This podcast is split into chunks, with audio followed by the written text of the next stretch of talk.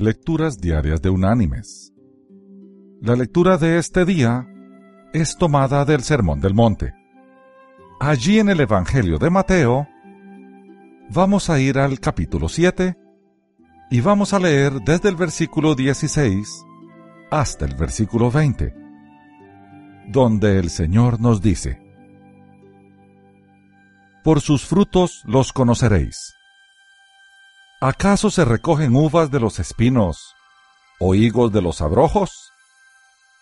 Así, todo buen árbol da buenos frutos, pero el árbol malo da frutos malos.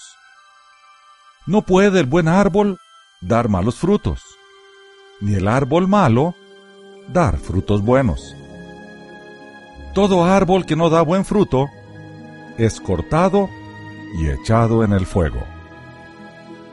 Así que, por sus frutos los conoceréis. Y la reflexión de este día se llama Retrato de sí mismo.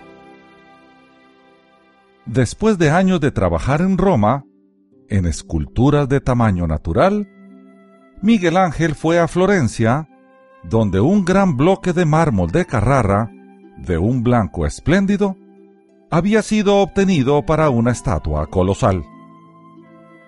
En semanas, él firmó un acuerdo para completar su interpretación de David para la catedral. Con el contrato en mano, comenzó de inmediato, trabajando con tal energía que a menudo dormía con sus ropas puestas, molestándole el tiempo que tomaba quitárselas y ponérselas de nuevo. Examinó sin faltas y midió a precisión el mármol para ver qué pose podría acomodar. Hizo bosquejos de posibles actitudes y con cuidado trazó dibujos detallados de modelos. Él probó sus ideas a pequeña escala con cera. Cuando al fin quedó satisfecho con su diseño, levantó su cincel y mazo e inició su trabajo. Miguel Ángel planeó pintar el techo de la capilla Sixtina con la misma intensidad.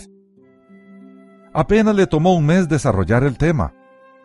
Luego se lanzó con furor hacia el diseño final, construyendo andamios y contratando ayudantes. Miguel Ángel se acostó en ángulos incómodos sobre duras tablas.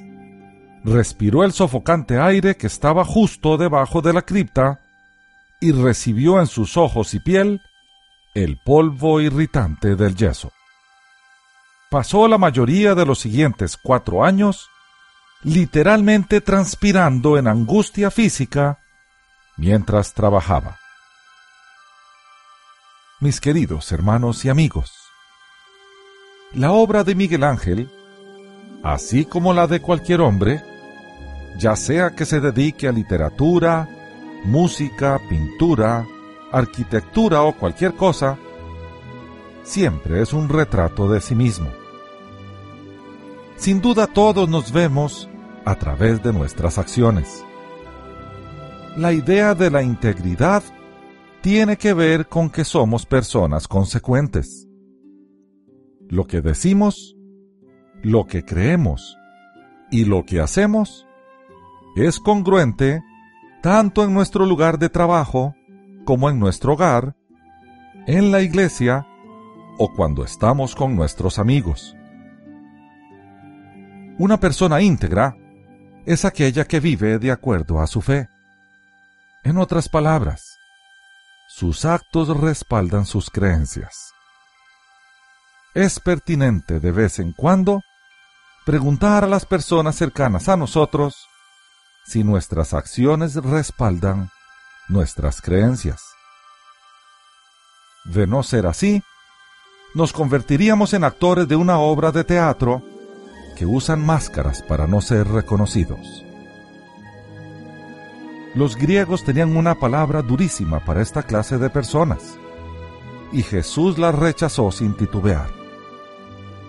Tanto Jesús como los griegos los llaman así, hipócritas. Que Dios te bendiga.